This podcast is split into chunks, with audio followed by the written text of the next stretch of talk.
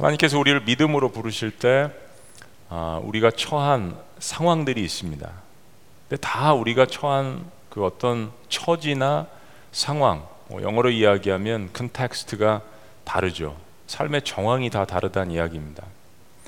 어, 여호수아는 늘 모세의 뒤를 따라다녔습니다. 몸종이기도 하면서 또 전쟁의 장군이었죠. 그러니까 모세가 이렇게 어, 어, 사명을 마치고 그 바톤을 이어받았을 때는 여호수아의 마음 가운데 내가 어떻게 모세를 이어받을 수 있을까라는 두려움은 있었지만 어떤 상황에 대한 이질감은 없었습니다. 상황에 대한 이질감은 없었어요. 늘 하던 걸를 보았던 것을 이어서 승계를 했기 때문에 그 부르심은 상황 자체는 이질감은 없었어요. 근데 여러분 사울이라는 청년을 보세요. 교회를 엄청나게 핍박을 하고 예수님 믿는 사람들을 뭐 고문도 했을 거예요. 잡아다가 감옥에 가두고 죽였던 사람이 하나님께서 부르셔서 다맥색 도상에서 부르셔서 아라비아 사막에서 3년간 또 훈련을 받고 교회를 핍박했던 사람이 교회 대변자가 되었습니다.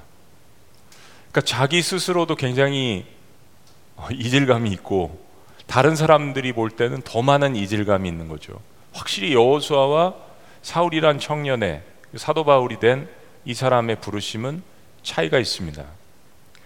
예레미야 선지자 같은 경우는 선지 동산에 올라가서 선지자 훈련을 받은 사람이 아닙니다. 또 어느 날 하나님이 부르셨어요. 너무 두려워서 하나님 저는 어린 아이와 같습니다. 말도 못하고 제가 어떻게 예언을 하고 제가 어떻게 선지자 역할을 감당합니까? 한 번도 그런 길을 가보지 않은 사람을 하나님께서 그렇게 부르실 때도 있습니다. 사사 중에 입달한 사람이 있습니다. 깨어진 가정에서 디스펑셔널한 가정에서 자라고 서자의 아들 서자로 태어나서 정말 가족들에게 많은 상처를 받고 주변에 있는 사람들에게도 그런 상처를 받아서 자아상이 정말 무너지고 깨어졌던 그리고 다른 곳으로 피난을 갔던 그런 입다라는 사람을 하나님께서 부르셔서 이스라엘의 그 위기 속에서 이스라엘 구원케 하는 놀라운 역사를 이루게 하십니다. 또 여성도 하나님께서 사용하십니다. 이스라엘의 절대절명의 위기 속에서 어, 하나님께서 여성 사사인 드보라를 부르시지 않습니까? 갈릴리 호숫가에서 밤새도록 어, 고기를 잡는 것이라면 이력이 난 어, 어부들 그런데 밤새도록 고기를 잡지 못하는 어떤 그 삶의 절망의 순간이죠. 그것을 복선으로 보여줍니다. 그러한 갈릴리 어, 어부들도 주님께서 부르셔서 제자로 삼으십니다. 성경 말씀을 보면 거의 부르심이 같은 사람들이 없습니다. 모든 사람들마다 다 상황이 다르기 때문입니다. 그런데 하나님의 부르심에는 어떤 실수도 없고 어떤 실패도 없고 후회도 없습니다. 왜냐하면 부르신 분이 실수가 없으신 전능하신 하나님이시기 때문입니다. 인생은 우리가 어, 원하는 방향대로 가는 것보다 원하지 않는 방향대로 가는 게 어찌 보면 정답일 수 있습니다. 내가 원하는 방향대로 가지 않는다라는 것을 빨리 깨닫는 것이 지혜로운 사람일 것 같습니다. 사실 우리가 예상치 못하는 변수가 참 많이 일어납니다. 저는 지난 한 달 동안 여기저기서 목회자든지 선교사님이든지 성도님이든지 예기치 못한 사고나 우리가 보기에는 그런 일을 당해서 또 장례를 치르시는 또 지금도 오늘도 그런 연락을 오는 선교사님이 돌아가셨다고 해서 연락을 받았지만 예상치 못한 변수가 많이 일어나는 것이 사실은 우리의 인생입니다. 그 변수도 사실은 다 저마다 다릅니다. 그래서 저마다 독특한 인생입니다. DNA가 같은 사람이 하나도 없습니다. 그래서 그것을 비교할 필요도 없고 비교해서도 안 됩니다. 그러면 사탄이 거기에 틈을 탑니다. 왜 저 사람은 저런 상황 가운데서 하나님께서 부르셨을까? 왜 하나님은 저 사람에게는 저런 은사를 주셨을까? 왜 하나님에게는 하나님은 저 사람은 저렇게 사랑하시는 것처럼 보일까? 이렇게 비교하면 분명히 그 틈을 사탄이 틈타게 돼 있죠. 하나님께서 내가 속한 모든 환경을 다 아시고 그 상황 가운데 독특하게 나를 부르셨다라는 그 믿음을 가지면 세상은 다르게 보이는 것입니다.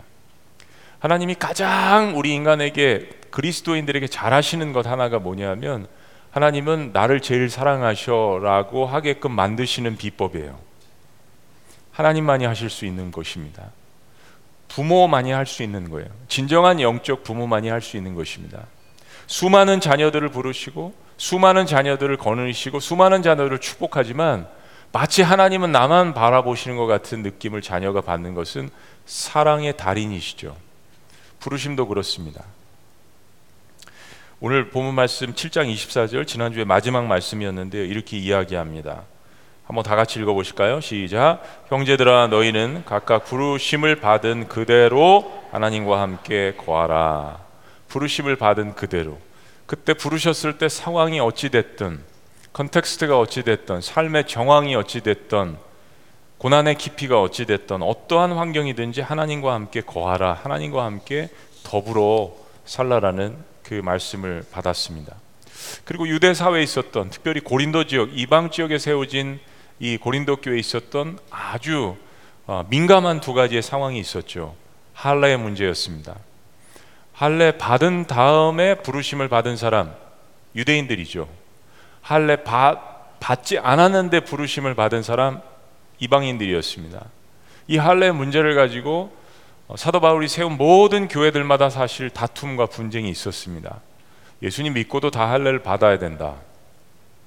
심지어는 극단적인 유대인들은 여자들도 할례를 받아야 된다라고 주장을 많이 하지 않았습니까?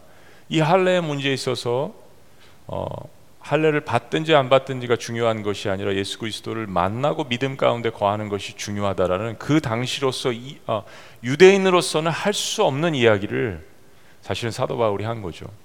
두 번째 사회적인 문제 가운데 하나는 종과 노예와 주인과의 관계였습니다. 노예 신분에서 예수님을 믿었을 때 어떻게 되는가?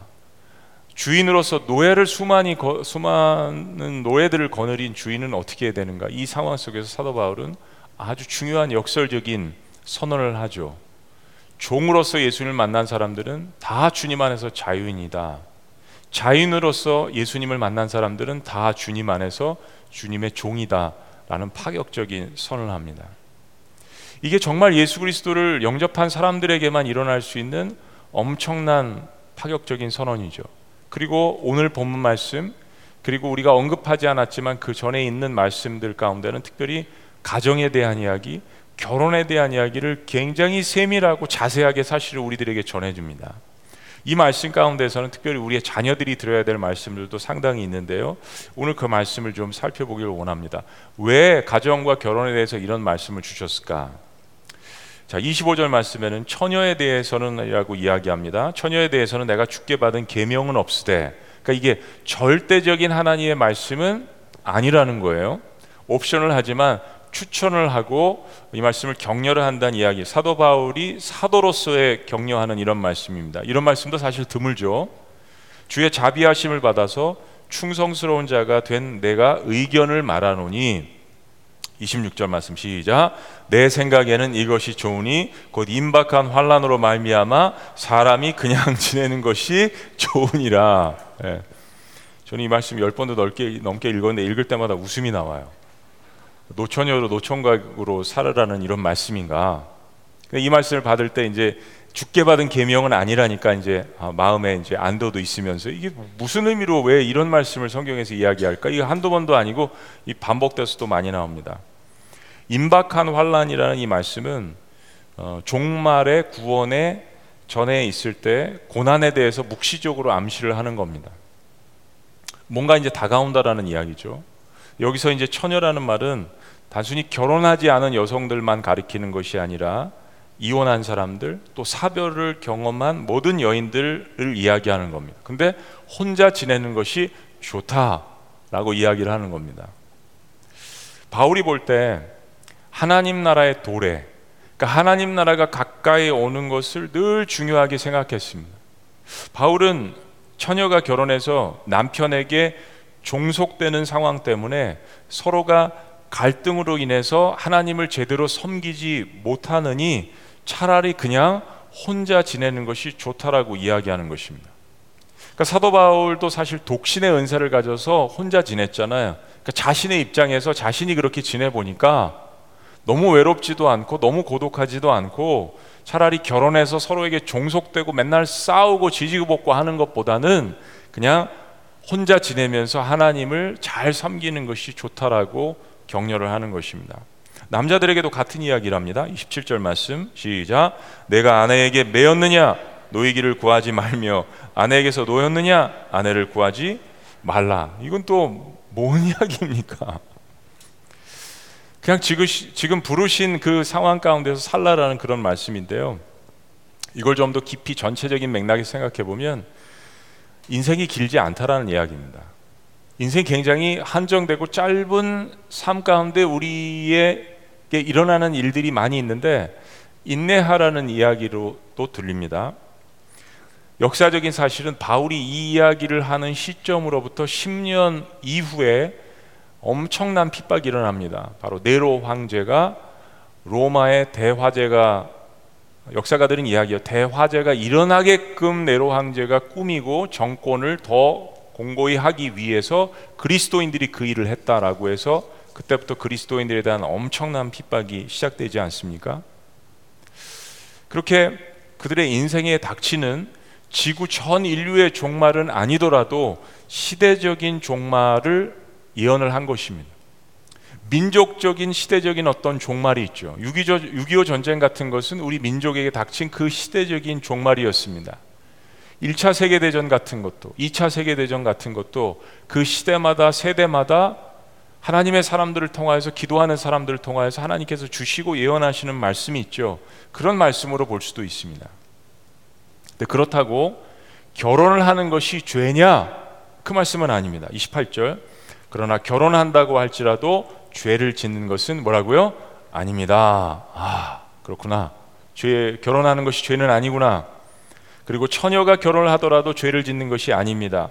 그러나 그들이 살림살이로 몸이 고달플 것이므로 내가 아껴서 말해주는 것입니다. 참 성경 이런 말씀도 있어요. 성경에 예, 아껴서 사랑하는 여러분 하나님께서 아담을 만드시고 아담의 갈비뼈를 취해서 누구를 만드셨습니까? 여자를 만드셨죠. 그 하나님이십니다. 그리고 하나님께서 결혼을 가장 아름답고 성스러운 것으로 허락해 주셔서 남녀가 육신적으로 영적으로 하나가 되게 하신 것은 하나님 자신의 계획이고 하나님 자신의 창조적인. 아이디어셨습니다. 교회라는 공동체보다 민족이라는 거대한 공동체보다 가장 먼저 만드신 것은 가정입니다. 그러니까 하나님께서 가정을 무시하시는 이야기도 아닙니다. 가정은 하나님의 뜻입니다. 바울은 단지 이제 곧 그들에게 닥칠 종말론적인 측면에서 이야기하는 것입니다. 자, 이 가르침을 보면 29절 30절 말씀을 보면 무엇 무엇을 하지 않는 자 같이 살라라는 말씀이 다섯 개에 걸쳐서 반복이 됩니다. 자, 한번 보세요. 29절. 형제들아 내가 이 말을 하노니 때가 단축하여진 거로 이후부터 즉 시대적인 종말이 가까워진 고로 하면서 이야기를 합니다. 첫째, 안에 있는 자들은 뭐라고요? 없는 자 같이 하며 아내가 있지만 아내가 없는 것처럼 지내라. 이게 무슨 뜻일까요? 사실상 종말이 오면 결혼이라는 제도는 없어질 것입니다. 천국에는 시집가고 장가가는 것이 사실은 없죠. 자, 좀 더 봅니다. 두 번째, 우는 자들은 울지 않는 자 같이 하라. 이게 또 무슨 이야기죠? 우는 자들은 울지 않는 것처럼 목숨을 바꿀 만한 값어치 있는 우는 일들이 우리의 삶 가운데 있는가? 있죠. 그런데 대부분의 사람들은 목숨을 바칠 만한 그렇게 울음을 울지 않습니다. 가난한 사람들, TV에서 뭐 이렇게 NGO 단체 보다가 한 번씩 흘리는 눈물 이거 다 악어의 눈물입니다. 잘 생각해 보세요. 실제로 내가 어떤 액션을 취하지 않는 이상 그건 다 연민과 동정의 악어의 눈물이에요. 진짜 목숨을 바칠 만한 값어치 있는 눈물들 그런 눈물들을 많이 흘리지 않는다는 이야기입니다.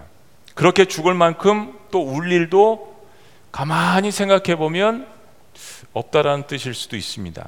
알쏭달쏭. 자, 봅니다. 세 번째, 기쁜 자들은 기쁘지 않은 자 같이 하며 변하지 않는 영원한 기쁨은 오직 한 가지밖에 없는 것이죠. 자, 좀 더 봅니다. 매매하는 자들은 없는, 가, 없는 자 같이 하며 장사하는 자, 비즈니스 하는 자, 돈과 권력과 부귀는 다 지나갈 것이다. 이 다 종말론적인 관점에서 보고 이야기하는 겁니다. 5절 말씀 다 같이 시작. 세상 물건을 쓰는 자들은 다 쓰지 못하는 자 같이 하라. 어, 최근에 어느 은퇴하시는 목사님을 만났습니다. 그 은퇴하시는 저희 주변 지역에 계신 목사님인데 은퇴를 미리 2, 3년 동안 준비를 하셨대요. 그리고 이제 최근에 담임 목사로서 마지막 설교를 하셨답니다. 그러면서 책상 정리를 하고 책 정리를 하는데 이렇게 버릴 것이 많았는지를 몰랐다는 말씀을 하시면서 감사한 것이 어, 죽을 때 죽을 준비를 제대로 못하는 사람들이 많은데 많은 것들을 미리 정리할 수 있어서 너무 감사하다라는 이야기를 하시면서 특별히 목회자는 책에 대한 욕심이 많거든요. 근데 책을 막 정리를 하는데 다른 목사님들에게 부목사님들에게 내가 보는 앞에서 책을 정리하지 말라고 왜냐하면 딱 보기 시작하는 순간 그거 안 돼, 이거 안 돼, 저거 안 돼, 그거 안 돼. 여러분 우리의 마지막 삶의 모습이 그와 같아서는 안 되지 않습니까? 하나님께서 우리에게 허락해 주신 물질과 주변에 있는 모든 것들 단 하나도 우리가 가져갈 수 있는 것은 없습니다. 그런데도 불구하고 마지막 순간까지 우리가 모든 것들을 다 쓸 것이냐 우리는 저장하고 나누지 않고 있는 그런 모습들 세상 물건을 쓰는 자들은 다 쓰지 못하는 자 같이 하라. 왜 그렇게 우리에게 이야기를 합니까? 31절 말씀 마지막은 이렇게 이야기합니다. 다 같이 시작. 이 세상의 외형은 지나감이니라. 한번 따라해 보시죠 지나감이니라. 우리 이 말씀 좋아하죠? 어, 고난도 곧 지나가리라 그죠? 좋아하시죠? 이 또한 지나가리라. 얼마나 우리 힘든 환경 가운데서 대한민국 기독교인들에게 큰 위로를 준 찬양입니까? 이 또한 지나가리라. 그죠? 그런데 이 말씀은 잘 안 좋아해요. 세상의 외형도 지나감이라. 하나님 좀 멈추게 해주세요. 제 젊음도, 제가 누리는 물질도, 건강도, 관계도, 요거는 안 지나가게 해주세요. 고난만 지나가게 해주세요. 참 우리가 얼마만큼 신앙생활하면서 편협하고 이기적인지 이거는 바라지 않아도 다 지나가는 거예요. 세상의 외형적인 것, 눈으로 보이는 모든 것들은 다 그냥 지나가는 겁니다. 근데 그런데도 불구하고 우리 내가 느끼는 고난만 지나가기를 원하지 않습니까? 오늘 이 말씀은 단순한 결혼과 가정에 대한 이야기만이 아닙니다. 다 지나갈 것이란 이야기예요. 고난도 지나간과 동시에 눈에 보이는 모든 외형에 있는 것들도 이 젊음도 아름다움도 이 핸섬함도 다 지나갈 것이란 이야기입니다. 왜 웃으시죠? 여러분 성경을 보면 영어 표현으로 sarcastic한 표현이 되게 많습니다. 이게 뭐냐면 우리나라 말로 풍자적인 거, 비꼬는 듯한 말, 우회적인 표현이 많습니다. 이거 보세요. 이게 웃지 말라는 이야기도 아니고 울지 말라는 이야기도 아니고 사업을 하지 말라는 이야기도 아니고 하라는 이야기도 아니고 시집 가라는 이야기도 아닌 것 같고 가지 말라는 이야기도 아닌 것 같고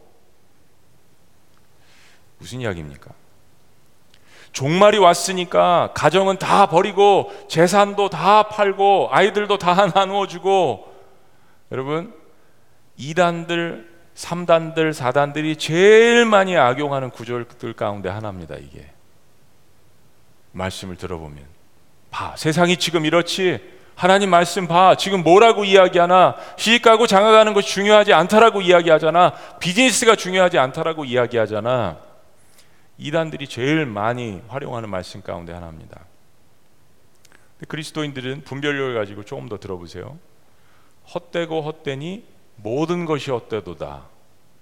여러분 아멘이세요? 아니죠. 모든 것이 헛된 것은 아니죠.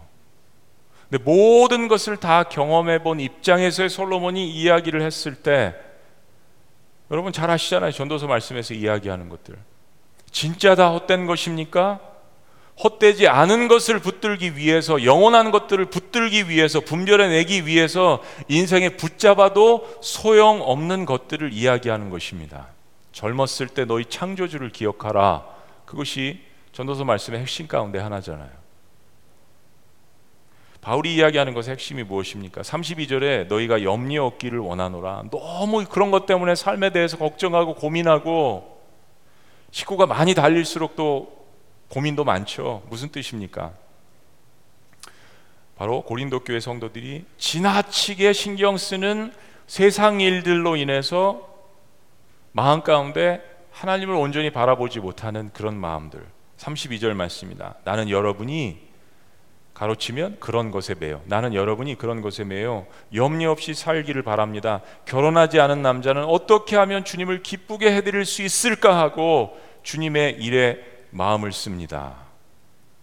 저를 수행해 주시는 전도사님 가운데 한 분이 정년기가 됐는데 남자 전사님 왜 결혼을 안 하세요? 그랬더니 하나님이 이렇게 부르셨는데 나를 교회를 섬기고 목사님을 섬기고 성도님을 섬기라고 부르셨는데 데이트할 시간이 부족하다고.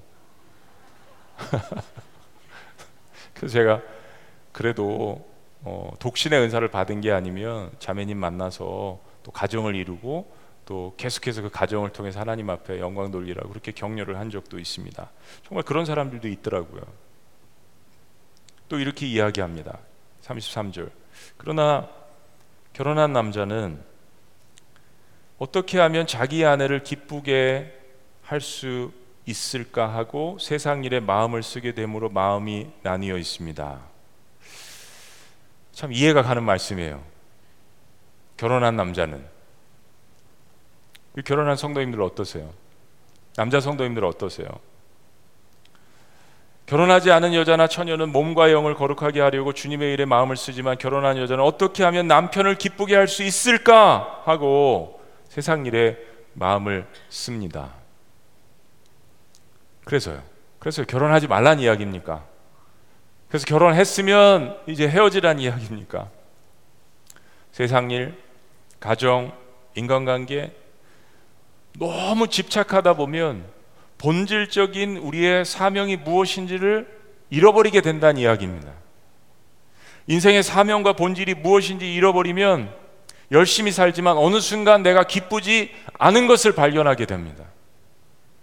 왜 그렇게 어렵게 공부해서 수많은 사람들이 경쟁하는 직장에 딱 들어갔다가 계속해서 승진도 하고 연봉도 올라가는데 어느 날 갑자기 일을 그만두는 사람들 뭐라고 이야기합니까? 내 안에 기쁨이 없다고. 그런 이야기들 종종 들으시죠? 사랑하는 여러분, 세상살이 하면서 슬픈 일을 겪어도 너무 그렇게 애통해 하지도 말고 성경 말씀입니다. 오늘 텍스트 안에서 행복을 추구하려고 인생을 다 거기에 올인할 필요도 없고 이윤을 남기고 부유해지려고 건강을 걸 필요도 없다라는 이야기입니다. 왜냐하면 주님 오시면 우리가 세상적으로 소중하게 여겼던 눈에 보이는 모든 것들이 다 한순간에 거품처럼 다 사라지게 될 것. 아니, 주님 오시기 전에도 우리의 삶이 마감하는 그날 우리가 눈에 보이는 소중하게 여겼던 모든 것들은 하나도 가져갈 수 없다라는 것. 가져갈 수 있는 것들이 있죠. 그거를 분별하게 하시기 위해서 하나님께서 이 말씀을 우리들에게 주신 것입니다. 이사야 40장 8절은 이야기합니다. 풀은 마르고 꽃은 시드나 우리 하나님의 말씀은 오직 우리 하나님의 말씀은 영원히 설이라. 그렇기 때문에 우리가 하는 모든 결정, 가치관, 행동, 몸짓, 헌신, 그리고 우리가 소중히 여기는 소중히 여기라고 말씀하신 가정, 때로는 홀로됨, 때로는 슬픔, 기쁨, 이 모든 것들이 주님을 향한 일일 때에만 이것은 영원한 것으로 남는 값어치 있는 일이 됨을 이야기하시는 것입니다. 이것이 필요 없다라는 이야기가 아니라 이 모든 것들을 내가 누리고 이 모든 것들을 목표로 삼음에 있어서 그 위에 있는 가치관이 무엇이냐를 우리에게 물으시는 것입니다. 왜냐하면 이 모든 것들을 우리에게 허락하셨기 때문입니다. 영원하신 하나님의 말씀대로 사는 인생은 영원한 말씀에 순종하는 인생이기 때문에 내가 주를 위해서 애쓰는 모든 일 가운데 그 모든 일들이 고스란히 영원한 것이 되리라는 하나님의 말씀입니다. 35절 말씀. 내가 이것을 말하면 너희의 유익을 위함이요. 보세요. 우리를 파괴하려고, 우리를 슬프게 하려고, 우리를 우울하게 하려고 우리에게 주시는 말씀이 아니요. 너희의 유익을 위함이요. 너에게 올무를 놓으려 함이 아니니. 다 같이 시작. 오직 너희로 하여금 이치에 합당하게 하여 흐트러짐이 없이 주를 섬기게 하려 함이라. 조금 더 쉽게 세번역 성경으로 뒤에 구절을 보면요. 오히려 여러분이 품위 있게 살면서 정말 값어치 있게 살면서 마음에 헛갈림이 없이 마음에 헷갈림이 없이 혼돈되는 것이 없이 오직 주님만을 섬기게 하려는 것입니다. NIV 성경에 보면 in a right way 지혜롭게 균형 있게 규모 있게 그리고 흐트러짐이 없이라는 말은 삶의 목적이 갈라지지 않게 분산되지 않게 그리고 이렇게 말하는 모든 목적은 바로 이체 합하게 하여 흐트러짐이 없이 다시 시작 주를 섬기게 하려 함이니라 그렇습니다. 제가 결혼을 할 때요. 이거는 원고에 없는 건데 제가 이야기를 할까 말까 너무 중요한 대목이라서 청년들한테도 이야기해 주고 싶었는데요. 저희 아내를 만났는데 데이트하면서 저희 아내가 하나님을 너무 사랑하는 거예요. 사랑하는 여러분, 이게 남자들 이해하실 수 있을지 모르겠어요. 제가 하나님에 대해서 질투가 나더라고요. 정말이요. 정말 질투가 나더라고요. 하나님에 대해서. 그래서 제가 화가 난 순간들이 있었습니다. 결혼을 해서 이 여자가 나만 바라보기를 원하는데 이 여자가 하나님을 너무 사랑하는 거예요. 그래서 남자로서 하나님에 대해서 질투가 나고 그 질투가 화가 나더라고요.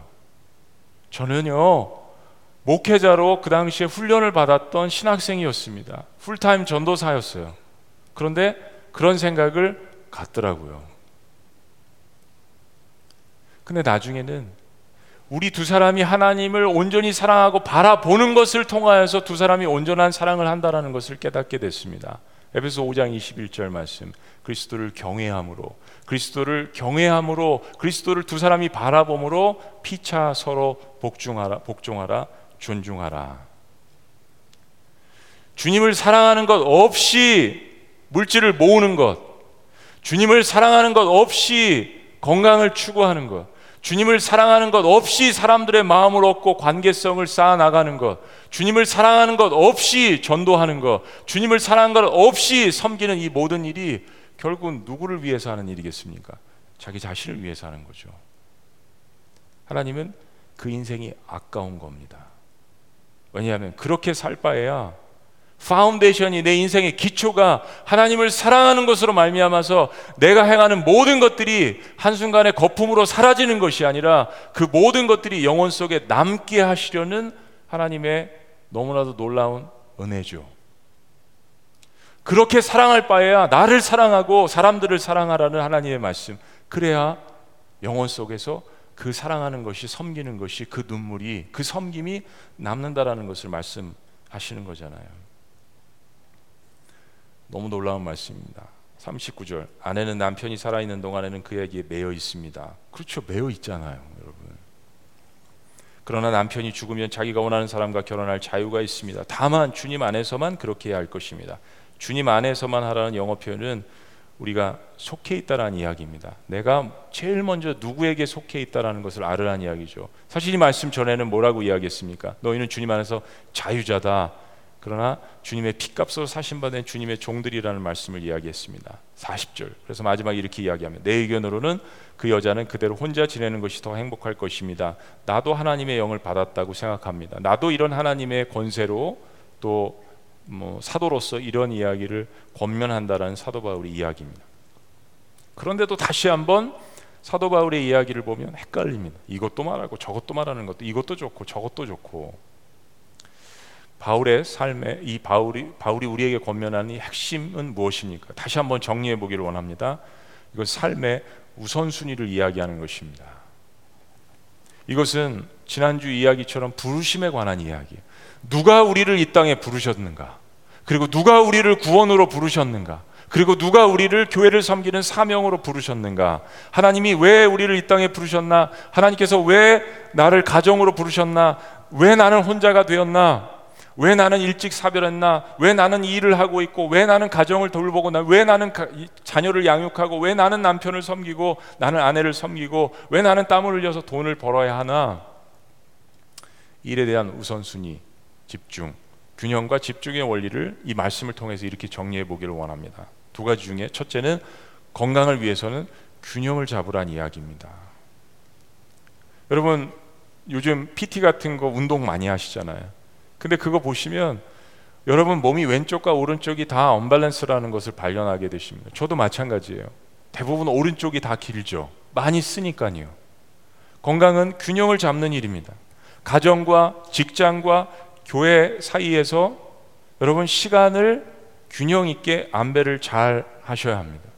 과거에 이런 질문 많이 했어요. 교회가 중요해, 가정이 중요해. 여러분 이거 틀린 질문입니다.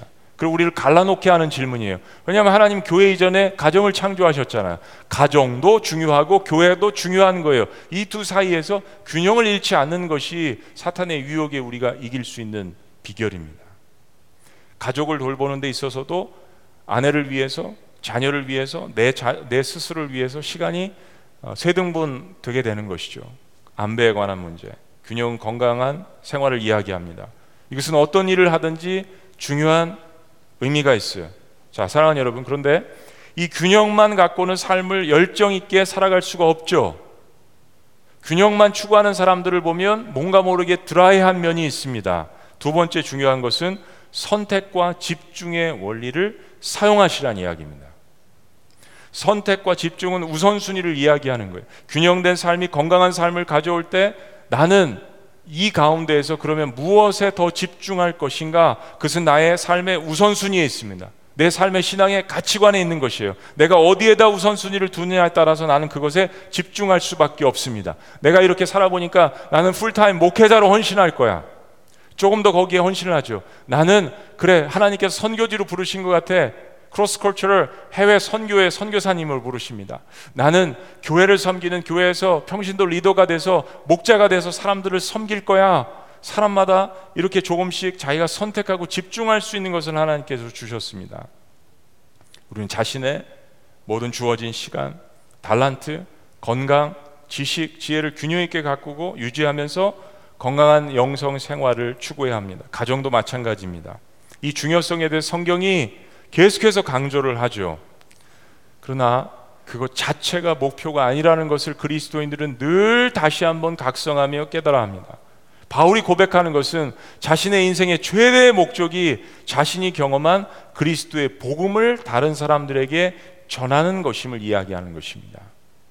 가정도 거기에 쓰여져 된다는 것. 내가 갖고 있는 시간과 달란트도 거기에 쓰여져야 된다라는 것. 그러면 하나님 우리는 소모품인가요? 라고 생각할 수 있습니다. 아니에요. 그래야 가정이 행복하고 그래야 이 모든 것을 더하게 하시는 역사가 내가 추구하려는 행복 가운데 나타나는 것이 아니라 그 행복을 주관하고 계시는 하나님께로부터 나온다는 사실을 깨닫게 되는 것입니다. 그게 기독교인의 신앙관이 되는 것이죠. 남녀가 만나서 이룬 가정도 이혼해서 혼자 있는 사람도 재혼한 사람도 결혼 정년기에 있는 사람들도 어떤 형편에 처해 있던지 그들은 하나님이 부르신 그 자리에서 주님을 예배하며 섬기고 예수 그리스도의 복음을 전하는 데 쓰여지고 집중해야 할 것을 다시 한번 이야기하는 것입니다. 그러지 않으면 사람은 어느 순간에 신세 타령합니다. 헤어지고 사별한 분들만 그런 줄 아세요? 아닙니다. 같이 있는 분들도 그러시잖아요. 내가 이런 여자를 만나서 내가 이런 아내를 만나서 같이 있건 헤어졌건 사별했건 사람들은 늘 삶의 목적과 가치관을 제대로 발견하지 않으면 늘 신세 한탄합니다. 그런데 그 신세나 한탄하는 그 마음과 손가락이 어디를 가리킬까요? 나를 부르신 하나님을 향하게 되어 있습니다. 그리스도인들은. 그러지 말라는 이야기입니다. 나를 부르신 분이 누구신지를 기억하고 내가 있는 자리에서 일하라는 이야기입니다. 지나치게 남편에 매여 있고 지나치게 아내에게 매여 있고 지나치게 자녀들에게 묶여 있어서 특별히 이 세대는 행복이 인생의 가장 큰 목적이 되어 있는 나머지 가정이 무엇을 위해서 존재하는지, 인생의 궁극적인 목적이 무엇인지를 때로는 그리스도인들도 상실해가는 시대에 살고 있습니다. 그냥 행복이라면 거기에 모든 것들을 다 올인해서 살려고, 가정이라면 거기에 모든 것들을 다 올인해서 살려고, 하나님께서 우리 인생을 왜 부르셨는지, 왜 가정을 주셨는지를 잊어버린 채 한다면 하나님께서 얼마나 섭섭해 하실까요? 가정의 행복을 추구하기 위해서는 이기적이기까지 모든 것을 투자하고 자녀를 위해서는 기러기 생활까지 하면서 인생의 황금기를 다 올인하지만 때로 때로 배우자와 자녀들에게 상처받는 그런 경우들을 자주 봅니다. 왜냐하면 내가 이렇게까지 했는데 이럴 수가 있어. 사랑하는 여러분, 하나님을 오해하지 마세요. 다시 한번 말씀드리지만 하나님이 가정을 만드셨고요. 하나님이 내가 내 자녀를 사랑하는 것보다 내 자녀를 더 사랑하세요. 내가 내 아내를 사랑하는 것보다 내 아내를 하나님께서 더 사랑하세요. 내가 내 남편을 위하는 마음보다 하나님께서 내 남편을 더 사랑하세요. 가정의 주인은 하나님이십니다. 그러니까 내가 누구에게 특별히 우리 남자들이 내가 누구에게 가정을 드리며 누구를 가장 먼저 사랑해야 될지를 깨닫게 되는 거죠. 그래야 우리 가정에 행복이 오게 되는 것이고, 그래야 우리 가정에 하나님께서 주시는 그 축복을 온전하게 누릴 수 있는 것이죠. 내가 창조할 수 없는 행복, 내가 창조해낼 수 없는 은혜를 어떻게 열심히 일한다고 창조해낼 수 있겠습니까? 인생이 내일 어떻게 될지 모르는 인생을 살고 있는데요. 그러나 남자가 그리고 어머니의 눈물의 기도가 가슴을 열고 이 행복과 이 은혜와 이 축복이 어디로부터 임하는지를 알고 하늘을 향해서 먼저 하나님 앞에 기도하고 그 사랑을 고백한다면 왜 하나님께서 그 자녀와 그 남편과 아내와 그 가정을 축복하시지 않겠습니까? 우선순위가 바로 되어 있기 때문에 가정이 추구하는 바가 무엇인지를 깨닫기 때문에 하나님은 그 가정을 어떠한 환경 가운데서도 사용하실 수밖에 없는 것입니다. 이 말씀은 어려운 말씀이 아닙니다.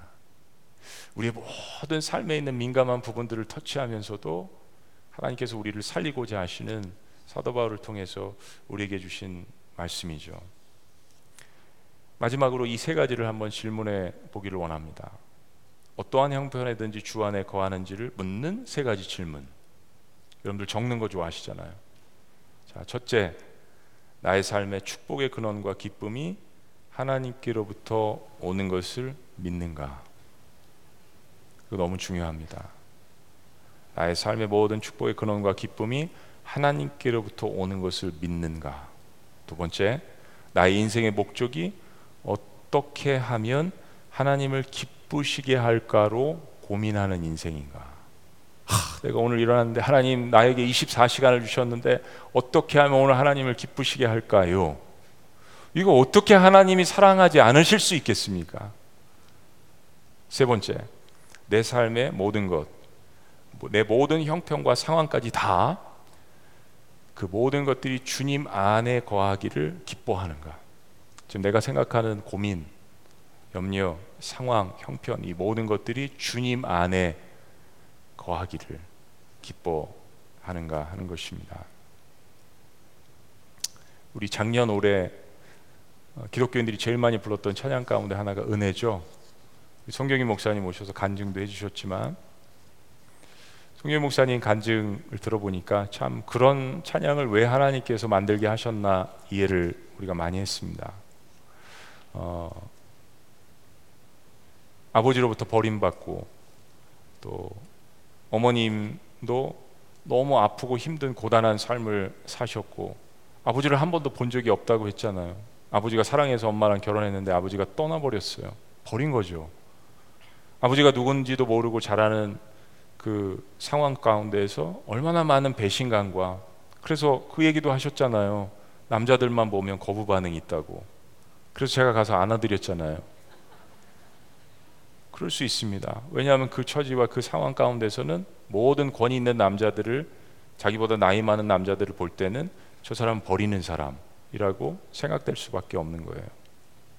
그리고 그러다가 예수님을 만나고 하나님을 만나고 가치관이 바뀌고 삶이 바뀌어서 은혜라는 그 찬양을 불렀을 때 그 단순한 은혜라는 찬양의 가사가 아니라 거기 묻어 있는 그 사람의 삶의 고백이 그분이 경험하신 손 목사님이 경험하신 그 삶의 모든 고백이 그 찬양의 가사 가운데 묻어져 있는 거잖아요.